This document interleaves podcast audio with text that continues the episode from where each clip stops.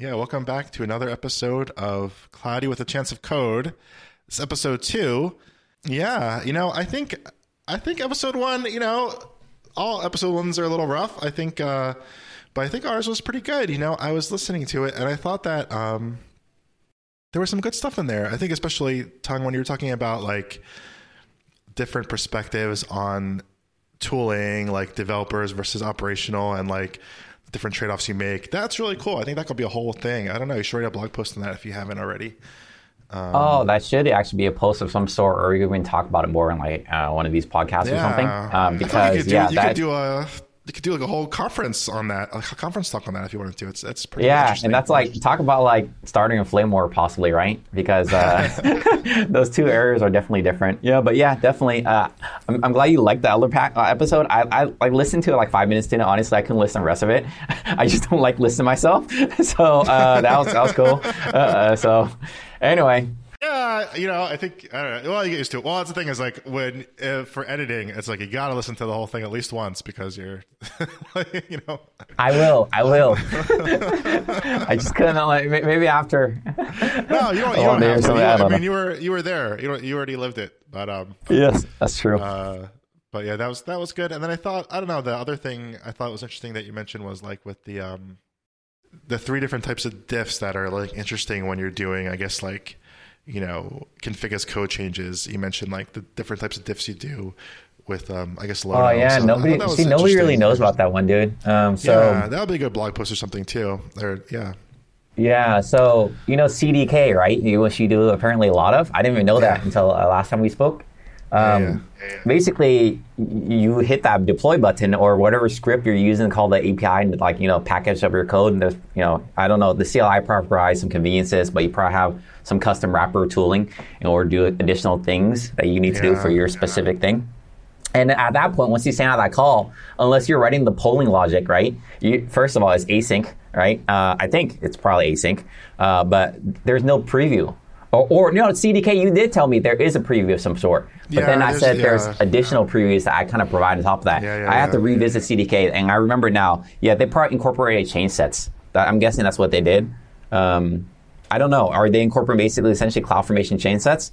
I feel like I'm repeating myself from last time. Yeah, I think so. It seems like the same kind of information, but yeah, I think that's all dependent on like the underlying resource. You know, I think different resources do a better job of telling you what's changed versus not. You know, and then there's like I don't know, the usual noise where it's just like every Lambda function changed because like it generated a new zip file, even though it's like probably the same, nothing really changed, but like the bytes are different, so it's different. I, I don't know. Um, and then like I think I complained about this already, so this will be my last complaint. but like, I think with CDK, like they try to make things easier, so it's like they pick a lot of defaults for everything, which is kind of nice when you're getting started.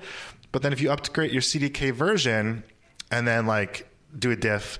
Like you'll get massive changes and you'll be like well, i didn't change anything. Like my code did not change at all.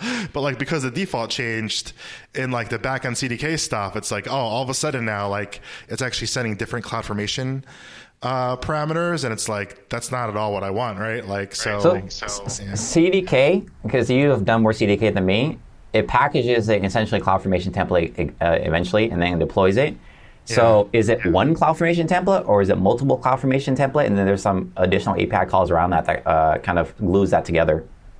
I think it's like, well, with the CDK, you have like your app, your CDK app, which like is composed of multiple stacks. And I think that like for each stack, it's like its own CloudFormation template. I think it just, I think it's just one. I'm not sure. Like, there's a command to look at it, but I never do it. Like you do if you do like CDK, oh, interesting. synth, like for synthesize, it'll right. like actually generate the templates and everything, and you can inspect those. Um, I never paid that much attention to it. Sometimes I look at it just to get an idea of like what it's doing, um, or like to do a more in depth diff. I want to see like what's changing, but I don't think it does. I think it just does one per stack. Um, it's everything is modeled as like a separate CloudFormation like um, I guess they call it a stack. I don't know. Is that what's called CloudFormation or not? It's just called. Of course, yeah, yeah, yeah. And CloudFormation is called a stack. Yeah, uh, yeah, you, yeah, you generate the code, which is a template, and you deploy stacks. I was just curious if they were doing multiple stacks. It sounds like they are. Now I'm curious. The next that leads to the next question: whether or not they're doing nested stacks, and they're letting CloudFormation handle that via nested stacks, or they're basically just managing the individual stacks directly more themselves. you know, CDK. I mean. I messed around CDK before. It's been a long time, you know, um, and I thought that was it was kind of interesting just hearing you say, oh, you know, uh, you're not sure, you didn't have to look at, it, which is actually a good thing, right? Because yeah. uh, AWS prefers to um, not leak, have leaky abstractions. I hear that from their employees all the time. Like, no leaky abstractions. I guess somebody that repeats in their hallways or something. but for for me, I think it's actually okay to have leaky abstractions at certain times, particularly when the space is evolving and kind of um, new and raw. And what I mean by that is because you're probably going to have to understand some of that in order to debug it and fix it until there's there's like a stable abstraction. Does that mean so? It's okay yeah, for a leaky no, abstraction, I think, to course, leak yeah. if it's unstable. All right. Uh, and I'm not saying CDK is completely unstable, but it's still raw. You know, a lot of this stuff they throw out there, and then like you know we have to test out and how we kind of fix it and stuff. Or, or no, we don't fix it. We more like provide feedback to AWS team. And I don't yeah. want to rag on AWS, right? Because it's like, dude, who else can build CDK? I'm not doing it, right? So I really appreciate that they do that, essentially for free, right, for us. But uh, like, you know, usually they kind of tossed out there, and then you kind of have to figure out, usually like a beta or something, and eventually they, you know, make it more stable. But because I think, you know, it's sometimes a little raw, the, the new stuff. You, it's nice to actually have that abstraction leak. Then you're like, oh, if you know a little bit of CloudFormation, then you kind of like understand what what they're trying to do right? Or like just Linux or something, right? Like if that leaks like through some CLI command, you're like, oh, that guy's trying to shell out to this command, and it's like, oh, I know the underneath line command, I can yeah, help fix yeah, it. Yeah, you know? Yeah. Yeah, I don't know how much they're trying to hide. I mean, I think you definitely have to understand CloudFormation to understand the CDK and. I think it's one of the things they did. Well, I don't know. like, is like they don't try and hide it, and in fact, like almost every like CDK type has like a mirror like CFN type. So like yeah, yeah, there's yeah. the Cognito user pool, but there's a CFN Cognito user pool which like just directly models like what would be in CloudFormation like JSON or YAML instead of trying to do anything fancy at all.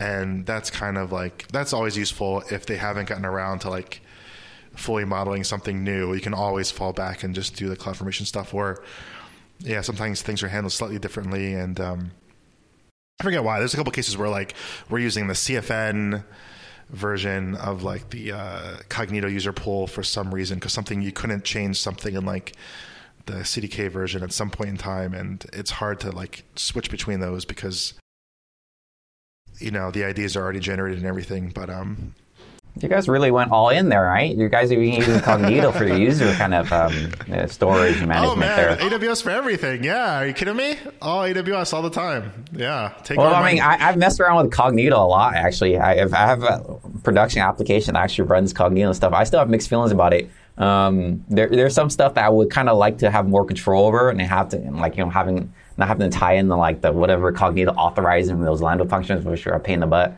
Um, but, um, yeah, I, I, don't know. That that was a hard one to abstract. I think into a yeah, service. Geez, yeah, we can do a whole whole thing on Cognito. Yeah, I definitely have many opinions about that. Uh.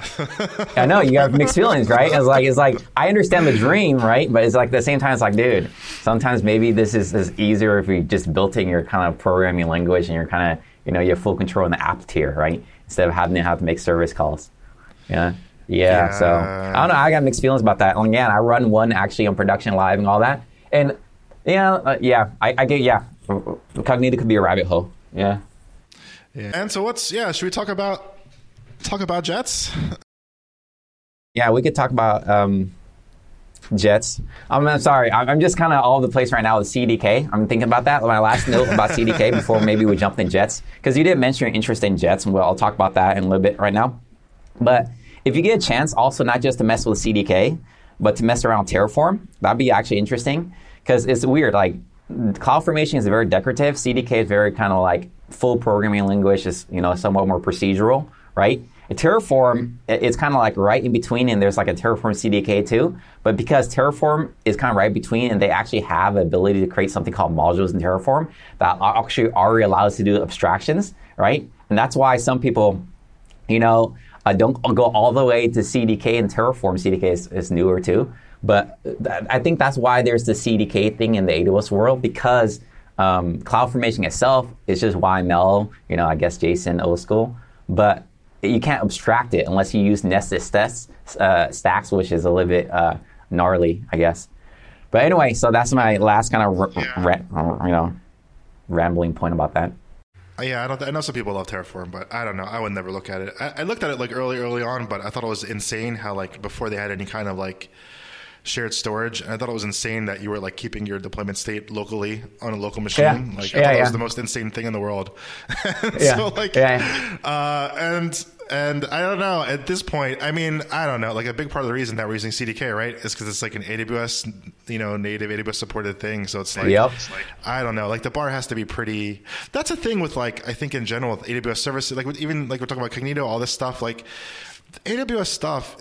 It's like never really the best solution, but they just have like the breadth of everything and it's like good enough for most things and it's better than good like enough. better than doing it yourself you know what i mean so um, I think they're the best in some areas, but um, you know, uh, but that's uh, a very strong uh, recommendation the best in some areas right in the middle there. I don't. There's some stuff in AWS I love, and there's some stuff and I like, and I mean, I'm not doing Terraform by choice. Okay, so I do some other work, and I have to go on Google. I have to go on Azure. So I needed something that worked for that, and I actually Yeah, yeah, tried yeah. the native solutions for Google, Google Deployment Manager. You know, uh, and um, and that was just it was very rough. Uh, had, yeah, so eventually that's why I did Terraform. Now, actually, because of that, uh, I, I um, have an appreciation between Terraform and, and CloudFormation. And what you're saying about state, it, you don't have to store it locally, but that's the default setting. Yes, and that's insane as default, right? Uh, but there's some other issues with Terraform too. I mean, you have to, you, you just with CloudFormation, you have to think about state because AWS manages the state for you, Right. Right. With with Terraform, now you have one more darn thing to worry about, right? Which kind of sucks. And then the HCL language itself, some people love it. I'd, I would say most developers hate it because it's just a weird, weird language um, in, in a lot of ways. There's just a lot of like the, the loops and stuff all work a little bit differently. But anyway, yeah. So, yeah, you want to talk about Jets. So, uh, what questions do you have about Jets, man? when is the cdk support for jets coming out no um, See- no i think you know jets is really cool and it's uh, i don't know maybe you should give a quick intro to what it is and like why you came up with it but um So uh, Jets is a serverless framework I wrote in Ruby. Uh, there's not a lot of tooling uh, in, in the Ruby space or, around serverless. I think there's one more called Lamby, but really Jets is like a huge beast compared to uh, a lot of these things. And uh, the reason I wrote it is because I'm a, a Ruby developer. Uh, like I've done a lot of Ruby. I do other languages too. Actually, I've done a lot of different languages, but I still I like the Ruby language a lot, and I was doing a lot of Rails development in my earlier career, and then I was like, dude, I want to do something for a serverless because I need to build like something that where I don't really want to manage servers with, uh, but I wanted to do in Ruby. Uh, and guess at the time, actually, when I actually wrote Jets, uh, Ruby was not supported. So uh, I strapped on support by shipping a, a Lambda zip function, uh, or creating a Lambda function, and then basically uh, shoving that interpreter in there. and then actually, uh, the first uh, implementation was kind of funny. I shelled out, dude. I shelled out because uh, you, you could you could have basically what what was supported like Node. Yeah, Node. Node was supported at that time. Like n- Node, whatever, like five or six. I don't remember. And then uh, I shelled out with Node. Then I called the interpreter and shell out, then parse out those outputs from the CLI, and then shove that back up through the Node shim. Uh, so that was like my first desperate attempt at like I just want to get Ruby in there because I, I just didn't want to work with Node, you know, just being being being silly. And uh, uh, that first attempt was way too slow because shelling out and loading the interpreter every single time you do that uh, is like five seconds or something. It's like even with like the very large RAM footprint. But eventually, what I kind of did was I was like, oh, what if I just actually start up like a sub process, like a server, and just kept it running, right? So uh, that's actually the the implementation in Jets I, I originally shipped with, where it actually was a, um, the first call would start up this server and then leave the server running in the background, dude. Yeah. And then uh, additional calls would be web requests actually, so it'd be actually fast. So it'd just be fast as a regular actually um, language. Then eventually, when Lambda actually came out with their custom runtimes, that's when um, uh, I just like, oh, we use custom runtimes, and their custom runtimes was implement exactly the way I implemented uh, the original uh, Ruby on Jets shim. Uh, anyway, so that was tangent. For quick introductions, basically Ruby on Jets is like a serverless framework that just allows you to write, I guess, uh, Lambda functions in Ruby, but uh, it does it with essentially a DSL, so domain-specific language, where you're actually not really thinking about Lambda at all. You don't think about deployment. You actually just write me- a class, like a, a controller class, and then you write methods, and then uh, Jets uh, basically reads through that controller co- code, and then um, it mm, compiles it down, kind of, it kind of packages up into Lambda functions, and then it deploys each of those methods that you define in class as a separate Lambda function. So it just basically kind of parses. It doesn't. It doesn't parse. It doesn't do any parsing. But it's a DSL that gets evaluated, and then uh, it defines those Lambda functions, deploys it for you. Yeah. So hopefully that was a decent introduction, even though I went on like a random tangent in the middle there. And then on top of that, like when you're in the service where you already know this because you're working CDK and stuff, right? So you have like Lambda functions. That's like the I guess the the core of serverless. But then you have all these additional um, you know features and server or serverless uh, features that are that help you with your service serverless development, I guess, like API gateway, right? Or like, mm, or let's say um, CloudWatch events. It's not called CloudWatch events or CloudWatch rules. It's called um, something else now. What's that news name? It's it's a couple years old now. Um, oh, EventBridge. Oh, EventBridge. Yeah, EventBridge rules now. So they they move Cloud CloudWatch rules to EventBridge rules. So anyway, so what um, basically Jets does is you can define your code, your methods. You can define like um, your routes, like in a routes.rb file, and then that file also gets evaluated, and then that gets translated into API Gateway resources. And at the end of the day, what Jets does is just evaluates the code, and then it compiles it down to a CloudFormation template. And then it ships the CloudFormation template. This is why I keep asking about, oh, CDK, how does it work with CloudFormation yeah. stuff? Because I'm into like the guts of it, right? Yeah. So I'm like, oh, because that's kind of interesting, right? Because I ran into all those like little issues, all that. And Jets' implementations is actually nested sets nested CloudFormation stacks. And uh, I actually don't like CloudFormation nested stacks, dude. I don't know if you had a chance to use that yet. Uh, have you had, played with nested uh, stacks before? I don't think. No, I don't think so. Well, good for you because it's terrible. You know, I mean, it, I mean, it, it's it's it's a hard way to kind of reuse CloudFormation code, right? Uh, I mean, there are so, certain use cases. Jets is actually a decent use case of that. And the the reason I say that is because the way Jets works is you write your code and you actually don't think about orchestration or deploying it when you run Jets deploy, it's going to compile down to all the nested templates it needs and then just deploys everything in one go. And that means also if you need to delete and clean up everything, it also does everything in one go. So uh, you actually don't have to manage like, you know, I've seen some kind of tools, you have to like deploy, then you have to go back and run another command. Like, you know, that's state. You have to keep uh, track of those sequence of steps, which is hard. Yeah. Was that always the way with Jets? It was like that from day one using CloudFormation? Always. Because uh, early on, I had another tool called UFO, and that's like the ECS world and manages ECS deployment. And that tool also essentially compiles down like an ECS task definition and compiles down like a load balancer if you're using load balancer in front of like ECS service. And then it compiles down like the ECS service and then deploys it via temp- CloudFormation template also. But that tool, when I originally wrote it, um, there's no like load balancer support because just ECS came out and it's like, oh, to do a load balancer, you have to you know, create a load balancer, then like update the service, and then associate the load balancer with the service, blah blah blah. All right, and uh, I actually did it that way via the APIs at first, and I, I, I built a separate standalone tool. It's called ELB. I know it's not like um, you know, very thoughtful name, but it's called ELB, and that was a standalone tool that I made raw API calls, just basically uh, creating the load balancer and associating with the e- ECS service, and then and I did that as an experimental proof of concept. And immediately I was like, I already had a feeling that was not the way to go. And immediately I was like, oh, you know what? It's better to do this in CloudFormation because guess what? I don't have to manage what you just said about Terraform state. Managing state is very hard, especially when you clean things up. And if you go look at the serverless JS framework, they originally started with raw API calls too, because I studied them. I actually combed through the source code of serverless JS. And, um, and what they eventually did was they drop all the API calls and they compile everything down to CloudFormation. So essentially, yeah. it's kind of similar kind of strategy there. Um, basically, you know, push that work onto CloudFormation so then you don't have to manage that. Like orchestration and sequencing, that's kind of hard. Yeah. Yeah, no, that makes sense. Yeah, that reminds me of I think we talked about before, but like yeah, Chalice. Like I think they did a similar. Well, like when Chalice launched, which is like a Python kind of same same path. Yeah, we're all learning the same thing basically. Uh, yeah. yeah. I think yeah, it makes well, sense, like, especially when you think about like the because like yeah, because like it's great to have like the Lambda functions, the API gateway, but then like yeah, people need like databases or Dynamo or Cognito, and then they need to make like custom resources, and then it's just like then it gets like a pain to mix and match. But, but I would say this: mixing, matching custom resources. Okay, I think custom resources. This is where I'm at right now. Okay, I mean, because I've done like serverless for a while now, right? I have yeah, live yeah. applications running on serverless just like you, right? And um, if you are doing custom resource and it's stateless, yeah, just do it in code. If you're doing custom resource in their state, you might want to think twice about that, right? Because yeah. all of a sudden you change a version change in your CDK and your RDS database disappears or destroys and recreates. Oh man, that's really painful, right? Yeah.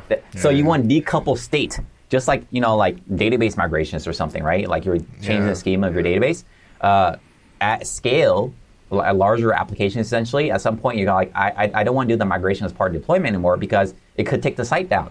So then you kind of decouple that process. It depends what scale you're at, it depends where you're at. And yeah. also, like you said, Chalice is like, oh, it started the same way. It sounds like they start with API calls and then now they kind of have a version. I don't know if they completely migrated over yet. I remember reading that a couple years ago that they were kind of like, they had like a version where there was all the API calls and they're like, oh no, we're going to start doing CloudFormation now. And like now we're like going to fully go over CloudFormation, right? Yeah, yeah, I think so, they do, I think they do both. I think they it's like they do everything so actually. Like they you can do like they'll still support the raw API calls. They'll support like doing um, a CloudFormation deploy like with the templating, and then they'll also support um, generating CDK code. And it's like the CDK code actually. Wow. It's like because I think in the CDK there's like a way to like just be like oh, use this like SAM template. And so I think it's just like, it's the CDK one, it's just really a thin wrapper on top of like the conferences that they've already done. But it's because it's interesting because like there's some use cases like I ran into this other the other week where it's like for some there's some weird CloudFormation kind of gotchas where like oh you can't like add rules to existing S3 buckets. Yeah. Well, mm-hmm. then like yep, yep. that needs to be a custom resource. yeah, yeah, exactly. Jets has so, a custom resource built in for that actually. Yeah, because that was annoying. Yeah. yeah right. When CloudFormation is in support, you have to write a Lambda function in order to do custom resource, and it's very easy to to make a bug in there. You make a bug in that, you have to wait like three or four hours for it to roll back. It's miserable. It yeah. is miserable. Very long so debugging cycle. Like, yeah, so I can see like the the the thought process to be like, oh, let's just call the API, and then we can do whatever we want, and some stuff's not supported anyway, and we can like do whatever we want, and it's better. But like you said, like yeah, then then managing that state becomes like now that's your problem all of a sudden, and it's it's not great for users either because they. Um, so yeah, it depends sense. where you're at in your like uh, skill level. To be honest, like like when I started, I was like, I, I don't know cloud formation, so you know, and then I was like, do I even want to learn cloud formation, right? And it's one of those things where once you kind of learn it, it it's like it's steep learning curve. I actually think cloud formation is steep learning curve, but the ROI is huge. Once you kind of like learn it pretty well, you're like, oh my goodness, I don't have to manage the state, and all of a sudden it opens up a world. So it just depends where the skill level is, right? And, and like yeah. that's not necessarily a bad thing, and it's because you need to re- learn the raw API calls to then understand if CloudFormation runs an issue, what's actually happening. Yeah, so it's just like kind of pain. That's just yeah, but I, I know exactly what you kind of mean by that kind of step. And even with CloudFormation, there are going to be an issue. There's limits, okay? So, dude, check out this limit. So um, CloudFormation for a while, and you know, you just have to look up like uh, CloudFormation limits or quota limits or whatever. They can only allow you to create like I don't know, like 200 resources. There's a lot now within one template, but before it was like 50. They increased it to 200 a couple years ago, right? Well, guess what? There are some actually people who use Jets who had more than freaking 200 resources on nested stack. So okay, so the way it works, okay, with Jets is there's like a controller. You write like a separate controller. It's like so the typical like Ruby Rails like model post like a blog, okay? Then you have like users or something, and then you have like comments, okay? Posts and comments, okay? So usually you write like a, a, a class, right, with an index that lists all the actions.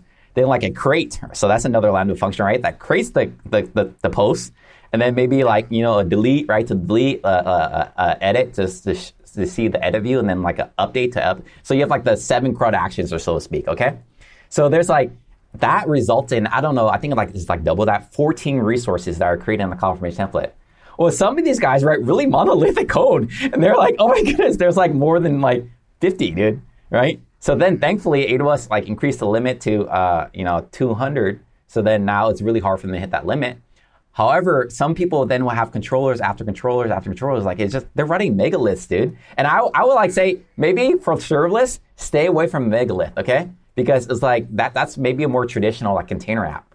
For serverless, like the megalith, it's very hard, but Jets has done it, dude. So just so you know, there's some people out there with 500 Lambda functions in one app, dude. Okay? And you know what that happens? you run to rate limit issues like galore. It's crazy. So I, I just literally fixed like a couple rate limit issues uh, for Jets for a customer that was like, he, they had like 300 routes or something.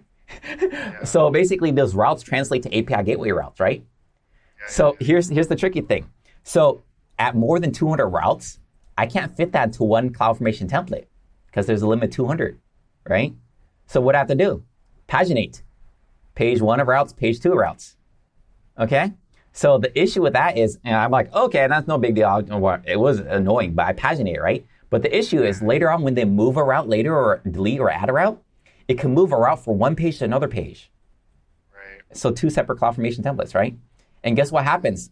API Gateway or CloudFormation tries to create a new resource first because it tries to do the same thing before deleting the old resource because you know that's a safe approach, right? Unlike Terraform, mm-hmm. always Terraform doesn't always take that approach. There's like ways you could tell it and force it to do that, but it doesn't always do that approach. To it. You'll be surprised. It deletes the instance before it creates a new instance in Terraform land. Sometimes I'm just like, oh my goodness, right? I, am coming from the CloudFormation world, so I'm just like shocked by that, right? But of course, it just depends, right? It might be the underlying cloud provider too, like Google. Like the, the, there's no like random instance ID, or they're you, you, you can make your random instance ID, but there's actually name IDs for the VMs. And so that's why they delete the VM before they create one, unless you write your code through Terraform code. Anyway, going around tangents.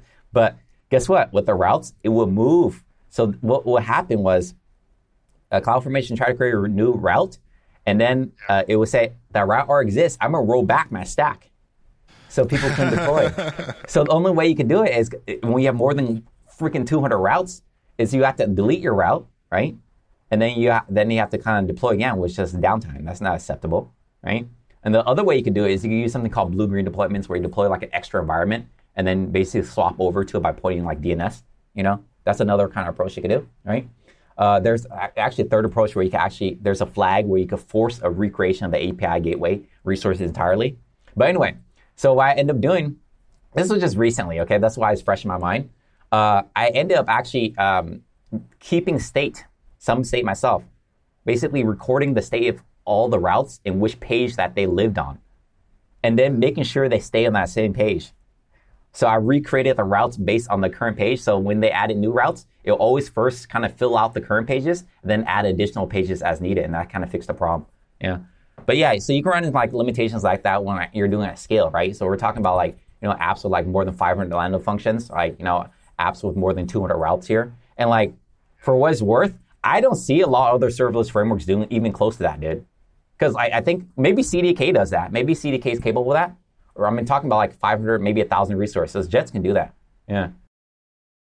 No, that's great. Yeah, I mean, it sounds like a lot of resources, but it's really not. If you think about the way API gateway model, API gateway model stuff, where it's like, yeah, I mean, each yeah, the tree, right? The path, yeah, exactly, is, yeah. is, a separate yeah. resource. Yeah, that's interesting. Like with the Lambda functions, um, I think the way Chalice does this is like it does just it deploys one Lambda function for all your routes, um, but then yep. it does have separate API gateway resources, but they just all map to the same Lambda function.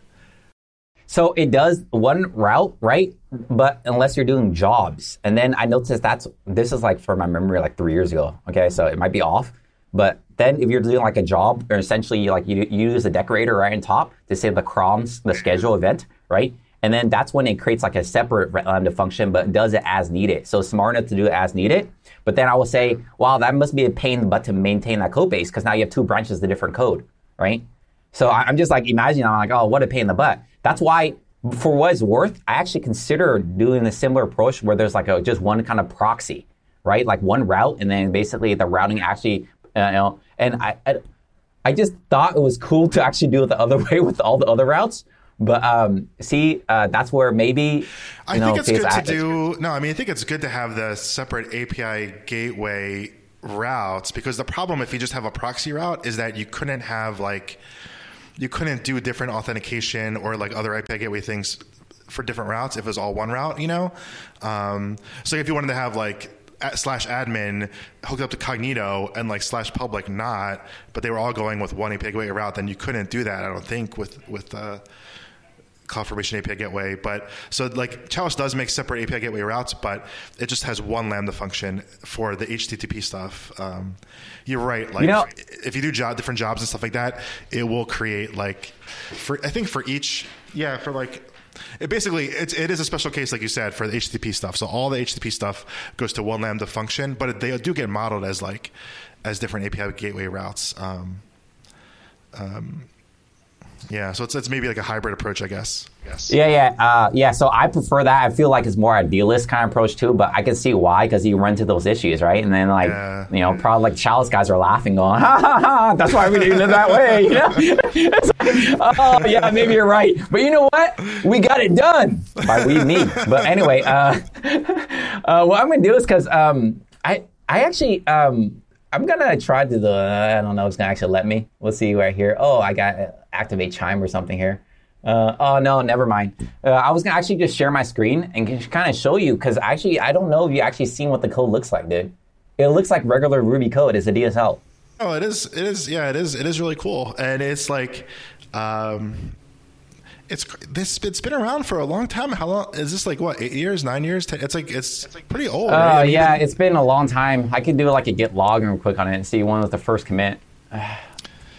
Uh, and it's, it's like you said. It's like the only option for doing like Ruby. I mean, like oh, not the only, I guess, but like probably. Yeah, the- there's a couple other options, but it's n- nothing as kind of massive of an undertaking as this. I will say, you know, uh, you know, I will be fair. You know, there, there's oth- oth- other uh, uh, tools out there. I think the other tool is Lamby. Uh, that's more like a um, kind of a rack handler that just wraps around it. It's very simple, intentionally. You know, just different kind of design, I guess. Okay, my first commit 2017 October. So it's been around for six years or so, right? Yeah, yeah. I mean, that's. I wrote it just so you know. I, I I mentioned this on some other videos I did, but I wrote it like around um, maybe like three Christmases. You know, that's what I do during Christmas while Matz is releasing like new Ruby versions. That's the thing, the Ruby community. Every single Christmas they release a new Ruby version. I don't know if you know that. Yeah. No, that's Um, awesome. No, it's awesome. yes. Yeah, I mean, it's yeah, it's a great, great, great framework, and yeah, I don't know, like what else would.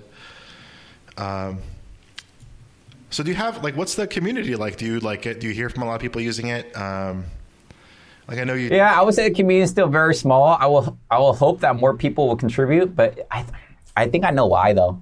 Okay, so I think the community user is actually pretty decent. It's the third largest kind of gem on the like the um, on the web framework world. But again, Jets is like really far behind Rails and Sinatra, and then after that is Jets actually is number three. It's been downloaded like half a million times, which again, very small numbers compared to something like Rails and Sinatra, right? But it's a different thing because it's this little niche, right? It's like a, a serverless thing, right?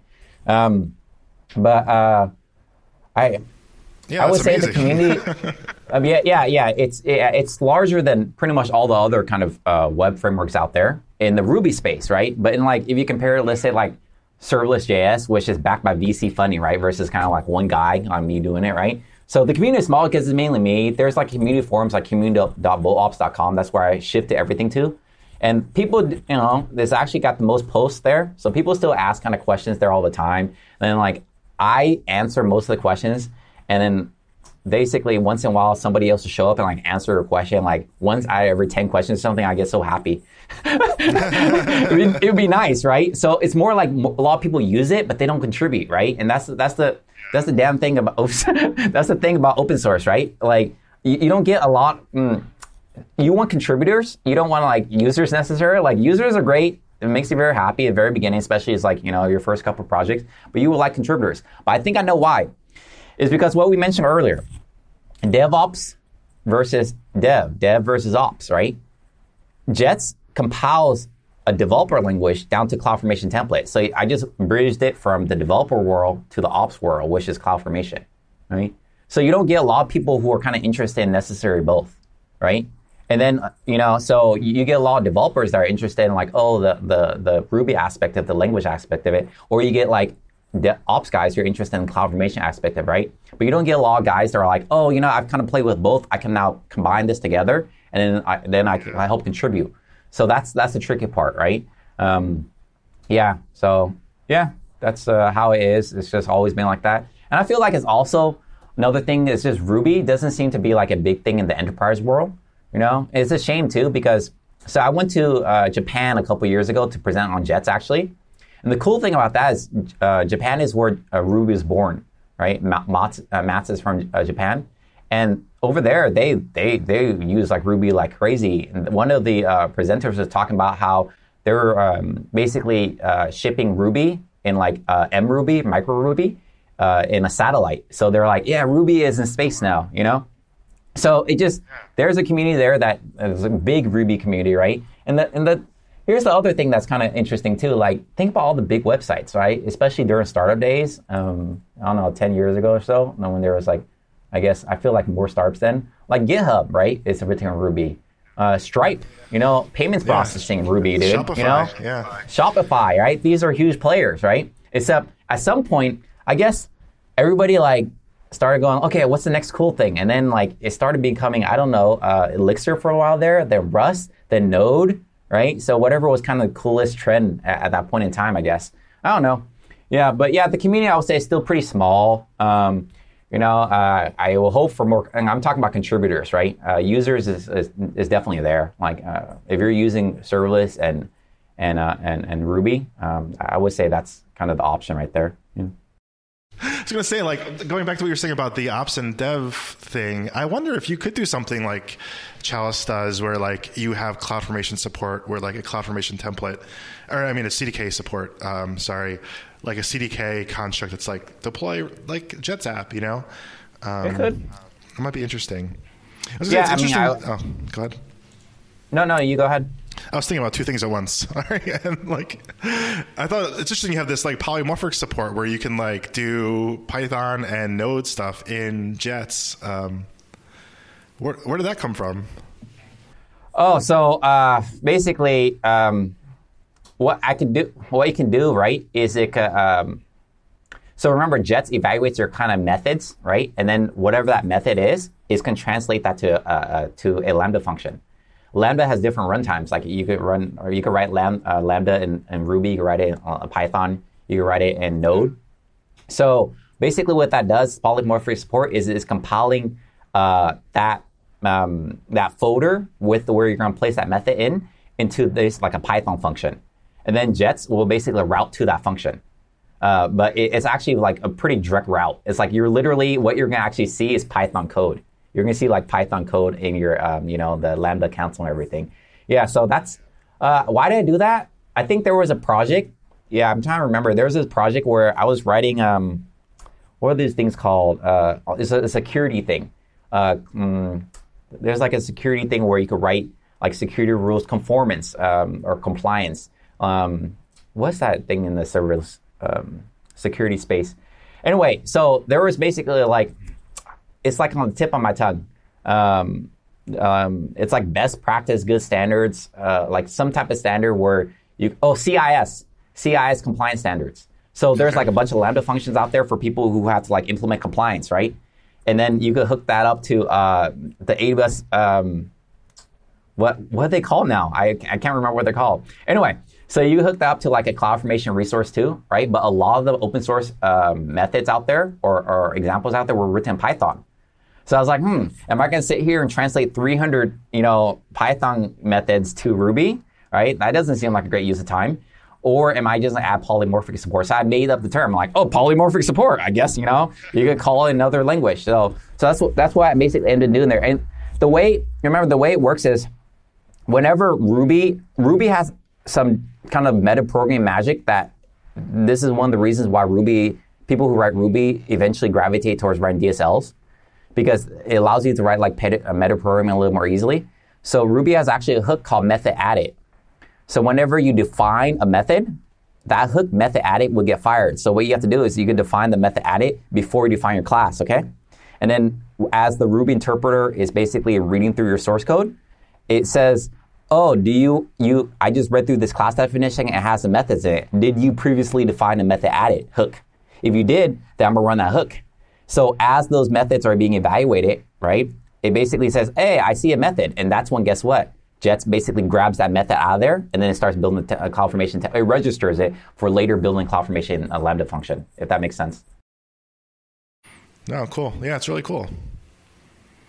Yeah, I haven't seen that before in any other framework that you know, like that lets you like. Oh yeah, polymorphic. Yeah, yeah. I mean, you know, the the way that the method trick works is like you you write like that you want the language to be Python right above the method. It's like Chalice with decorators. For people who are Chalice, there's like a decorator on top, or people who are doing Django, right? Or people in the, um, in the Java world, they're called annotations in Spring, in the Spring framework, right? So you write like a method right above your method definition, and then basically that language is it's like a supported feature of that language. It can know how to take that line of code above your method and then decorate that method underneath or annotate that method uh, underneath. Okay, so that's basically what it's kind of doing and it's just annotating and saying, hey, I want this to be a Lambda uh, Python function instead of a Ruby function. Yeah. Yeah, there's some tricks in there. Yeah. Is is good to talk about, or like what's what's next? Are you planning to add add anything else? Oh, well, it sounds like you would like the CDK support. uh, you know, I have to honestly play with CDK a little more, dude. So I want because what happens is, uh, I will play with like CDK. I mean, and you do this too, right? And then what happens is that tool doesn't do exactly what you want, so then you write a shell wrapper script around it, right? So yeah. to kind of handle all the missing things, the nuances, or like you know, if if you know you have the time, which is it's quite hard because you have to learn the CDK core language itself, right? Then you go fork that on GitHub, and then you can actually contribute back, right? But a lot of people don't have time, so they just do the wrapper, right? Um, myself included, yeah, that's how I do it, right? But then eventually what happens is that wrapper doesn't do exactly what you need, and then I essentially build a tool that kind of does exactly what I kind of need. So that's kind of uh, you know Jets. But when you're talking about CDK, the immediate thing I think about is not integration with Jets. I'm thinking a separate tool. If I were to get in CDK, it would probably be like a separate tool that uh, leverages CDK and how it works best. Um, but that, that's what would be my kind of first kind of gut into that, and that's what I'm kind of doing right now with other things, right? Yeah. Oh, that's interesting. That's interesting. Yeah, so I wouldn't, you know, add it on. You know, I would build a specific tool probably for for the CDK. Just like let's say, like you know, serverless and Lambda, uh, right? is AWS Lambda, but there's also like uh, serverless uh, implementations and other cloud providers too. So you know, Google has like uh, cloud functions, and they have like a gateway version too, where they use uh, I think Open API, and you just define a YML. Okay, so that, that's their kind of implementation of that. So they are trying to kind of catch up. Of course, I think, in my opinion, is that they're kind of far behind, but they are kind of doing some stuff there too. Uh, and then their service, imp- the world gets all blended. Like their service implementations, you know, supported basic containers from the onset, and Lambda supported containers more kind of recently. I would love to add actually container support for Jets. I just have is a time thing. Yeah. Yeah. Um, oh, that would be that would be cool. Yeah, that's the one. Yeah, that's the container. Yeah, the container stuff. It's funny because like it seems like I don't know. It's a little weird that how they have split the zip and the container stuff. Like I've been trying to complain for years to like get them to increase the size of like the zip upload, and it seems like the go-to answer is oh, just use containers because I think the zip it's still like 500 megs or something like that. But then containers you can use two gigs. So if you have a lot of code to upload. Um, I thought, I thought, yeah, yeah, yeah. It's definitely larger. I thought it was 10 gigs. The images are huge, can be oh, huge. Oh, uh, but yeah, I, I, think you're right. It's uh, 500 megs on S3, but yeah. the file system is like 64 kilobytes or something like that, or maybe 128. I don't remember. It was yeah, but but you're right. Yeah, and that is kind of pain because guess what? Now you were responsible for uploading to S3, right? And then or or maybe not. Maybe CDK Pro does that automatically for you already, but then I guess you're still running into your wow, you're running that limitation 500 megs, huh? well, the problem is like if you're doing anything with machine learning, then like oh, you're already over yeah. that limit. Like if you import like scikit or uh, pandas, like the Python machine learning stuff, if you like you're already oh, over. Yeah. You're already yeah, over. I can see that. So, yeah, I mean, you're, yeah, you're big big data. You're doing so data like you can't you cannot deploy machine, any machine learning thing to Lambda. It's impossible with, without using containers. But uh, I don't know. For, yeah, but Chalice doesn't support containers either. So it's like. Uh, Chalice is okay. Are there any serverless frameworks that you know of there out that supports containers? I, I'm guessing CDK does, right?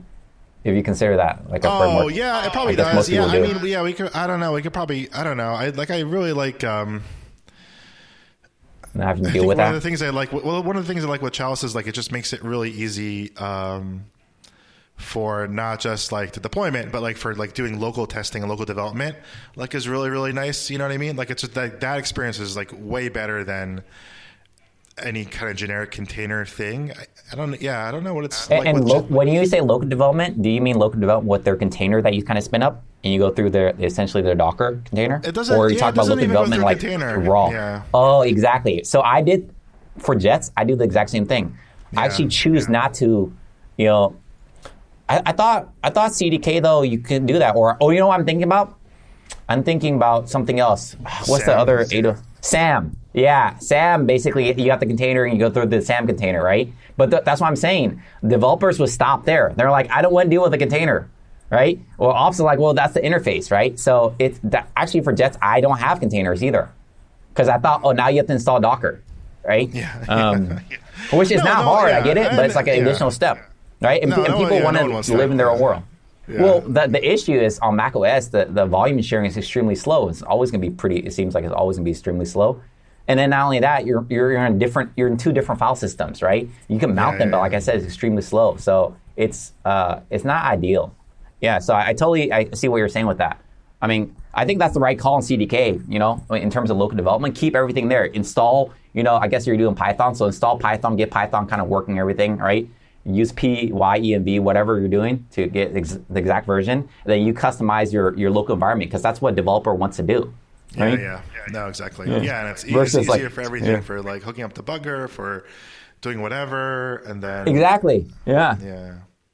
And there's some stuff that you kind of want, even though like Chalice anyway mocks a lot of that. But like if you're doing, if you have like custom authenticators or you or, or whatever, like you, that I don't know, I don't know how Sam local You know, work with all that. last time we talked about this, I actually looked up. I did write a Chalice application a long time ago. It's like a backs the Route 53 records. It's, it's cur- currently private, but maybe at some point I should make it public so you can actually take a look at it, dude. Yeah, because you know, I know exactly what you're talking about in Yeah, terms yeah. of Chalice. Of course, it's a very simple application compared to like the full application that you're building with Cognito and everything, which is pretty cool.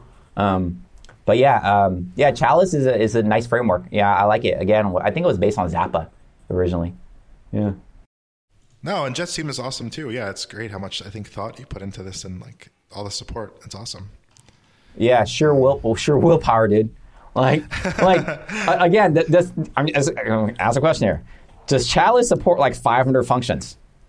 I You have know, no idea. addressing Yeah. rate limits, right? There's GitHub issues. I, you know, like I can show you. Like I'm like, look at this. I have like 30 controllers, and there's like 50 methods, and each of the controllers, and all they all deployed, right? It's actually very hard because you hit AWS rate limits, dude. Right? Like, so just just I guess last thing I say, like the lit- but yeah, we probably shouldn't do that, right? All because you could doesn't mean you should, right? But in order to slow down the rate limit, guess what? I actually I generate the nested CloudFormation templates and then have the depends on. There's like a depends on like attribute you can define, right? And then guess what? You could actually specify how much you want to stagger the deployment by by basically so you see, you know what I mean. You actually know what I mean. So like the yeah. depends on. I was like, yeah, let's deploy only one nested stack at a time by slowing it down so it doesn't hit rate limit. Right. The default reason was actually ten stacks at a time. Right before it hits the rate limits and stuff. Um, and CloudFormation, because you know you, you use it too, like it. It does a nice job in kind of like backing off and doing handling its own rate limits. But Jets makes raw API calls for different calculations too, and I, I have to back off exp- exponentially too right? Within the Jets uh, outside of CloudFormation. So it's like we're both fighting the rate limits. Actually, it's kind of interesting. Yeah, that is funny. No, man, yeah, it's great. You went through all this, and like now people can just write a nice, you know, some nice Ruby controllers, and they don't have to think about it or worry about it. You know, um, that's awesome. I think it's, To a certain it's also extent. like yeah, yeah. it's I think it's a, also a huge accomplishment that it's like the third most popular thing after what Rails and Sinatra. That's huge, you know. Geez, um, Yeah, it's, it's still a far distant third, but yeah, it's definitely up there. It's yeah, like people are using it. People are definitely using it. Yeah. No, that's awesome. Yeah, it's a shame that there's not better AWS support. Although I was looking, I, yeah, I mean, I guess they do have like a Ruby runtime. Uh, at least it's better than I guess the old days. It's like two seven. Uh, the latest Ruby, I think. I think Masters released three two in December. Yeah, but Oh, there's wow. some Oh, wow. back. I wouldn't jump on yet. There's some backwards incompatibilities. Um, Oh. Actually, around the AWS libraries. So uh, uh, there's like a file dot exists with an S that's been deprecated since I think like Ruby like one something, and they finally removed it in like Ruby three two. And guess what? Uh, the AWS SDKs, like a lot of them still use a file exists with a, a plural S. So then you're like, oh man, so now you have to update all the AWS libraries to use the exist without the S because there's two methods. They were A list each other. But anyway, uh, yeah, I ran into that recently. But um, yeah, uh, that's um, not something I'll jump in. But like, you know, Lambda is funny. Like 2.7, 3, 3.2 is out already. And the same thing with Node, and the same thing with Python. They're just kind of behind in updating the runtimes. I think it's cooler to release new runtimes than it is to update a runtime, right? Because of that, it's just, there's, there seems to be some lag, right?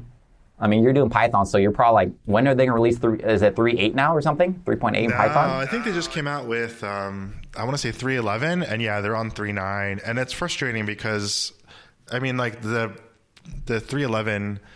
One of the big things with the Python 3.11 release was that like they did a ton of performance work, and like they are advertising like, you know, you should see between a 10 and 60 percent improvement like speed up improvement, which is huge, obviously. like, and we can't, you know, and yeah, they didn't even release last year's uh, Python, so I think it's going to be like two years before this is available, unless they really speed up. And it's it's yeah, it's like really frustrating. I, I, I wonder like why it is. Like I I think it must be that they are doing lots of like patching or whatever. But I, I wish they would at least have some kind of model where it's like, okay, maybe like the AWS I don't know, maybe there's like two different levels of support. Maybe there's like unpatched uh, availability, and then there's like, you know, um, patched the. Like maybe there's a difference, but like I'd rather use like the out of the box version that maybe doesn't have like whatever AWS oh, magic to like make the cold start quicker, or maybe doesn't have whatever. But at least like I can make that choice, right? It's just like yeah, I could use a two year old version that maybe starts has a cold start time that's like a half a second better, or like I'll eat the half a second and get like the current version that has like six yeah, yeah. percent, you know, like.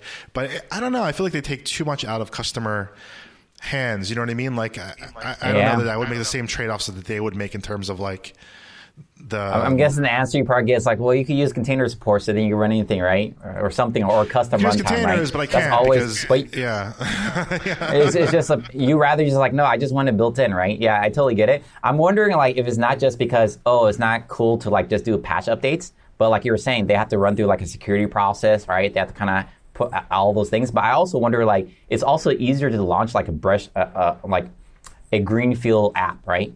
versus like an app that's been around. Now they have to deal with like maybe backwards compatibilities or something. Like maybe there's some existing issues now, right? Or maybe I, I wouldn't know. But you would think with Lambda though, it's just like it's a new container completely. It's a new runtime, like it's fresh, right? You just throw it away. So you would think they'd be able to roll out little faster. Yeah, yeah dude. It's I a mean, bummer. Uh, it should just be like changing a number from like three dot, like in the script that like creates the thing. Change it from three dot whatever seven to three dot eight to three dot nine to three dot ten. Like I don't know. It it's been a while, right? Yeah, yeah. It changed the builder script exactly, right? And just, then just slap like a, beta year, label on. Yeah, we're good. A year plus of work. I don't know. I don't, like. I'm sure. Like, obviously, there's more to it than that. But like, whatever, whatever that is, like, don't do it. Just give it. Like, just give it to me as is. You know. Yeah, I, I, don't even know how long uh, 3.11 in Python has been out because I, I don't do as much Python. But uh, it sounds like it's been a while. no, the, the 3, 311, 311 is pretty recent. I mean, that just came out, I think, last, I forget, like last last fall, you know, like last year, end of last year.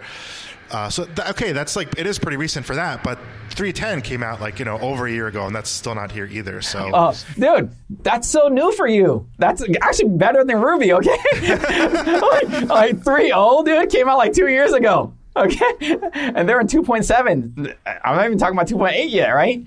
uh, which is even longer. so you're lucky. uh, yeah, I guess it could, it could, it could be worse, but uh, I don't know. Yeah, it just, it's, it's a little frustrating. Um, All good. Yeah. Yeah, I mean, if they want to take, you know, three months, four months, six months, I don't know. Maybe that's reasonable, but over a year seems like too much. I don't know for like yeah. a minor version update. yeah. Yeah, yeah, it'd be nice. I mean, within six months, that'd be kind of. Uh, I feel like that's kind of reasonable, right? To kind of ask for.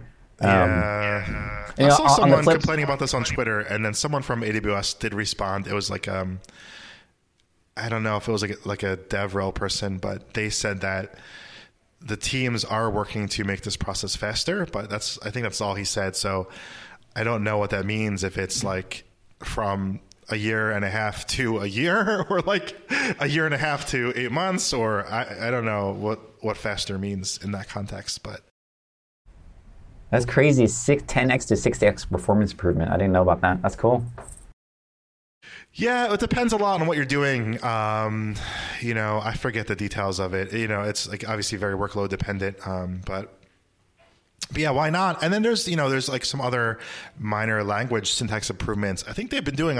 I mean, they've been iterating pretty fast now. You know, like Guido van Rossum, like the Python founder, he kind of stepped down, and there's like a steering committee now. And I, I don't know. They've been. I, I don't know. I haven't been doing Python full time for for for very long, so I don't know how it was before. But it seems like whatever new process they have now, like things have been iterating like pretty quickly, which is is good. Um, Oh, that's good. Yeah. Cool, man. Well, yeah, maybe we should wrap up. I think we're. Yeah, we're an hour into it, so hopefully you got some bits here. Cool. Yeah. Well, this was I have like a train going by, but, but yeah, this was a lot of fun. Yeah, it was fun to catch up with you again, and uh, yeah, record this, and I don't know. Hopefully we. Can it's always fun talking to you, dude.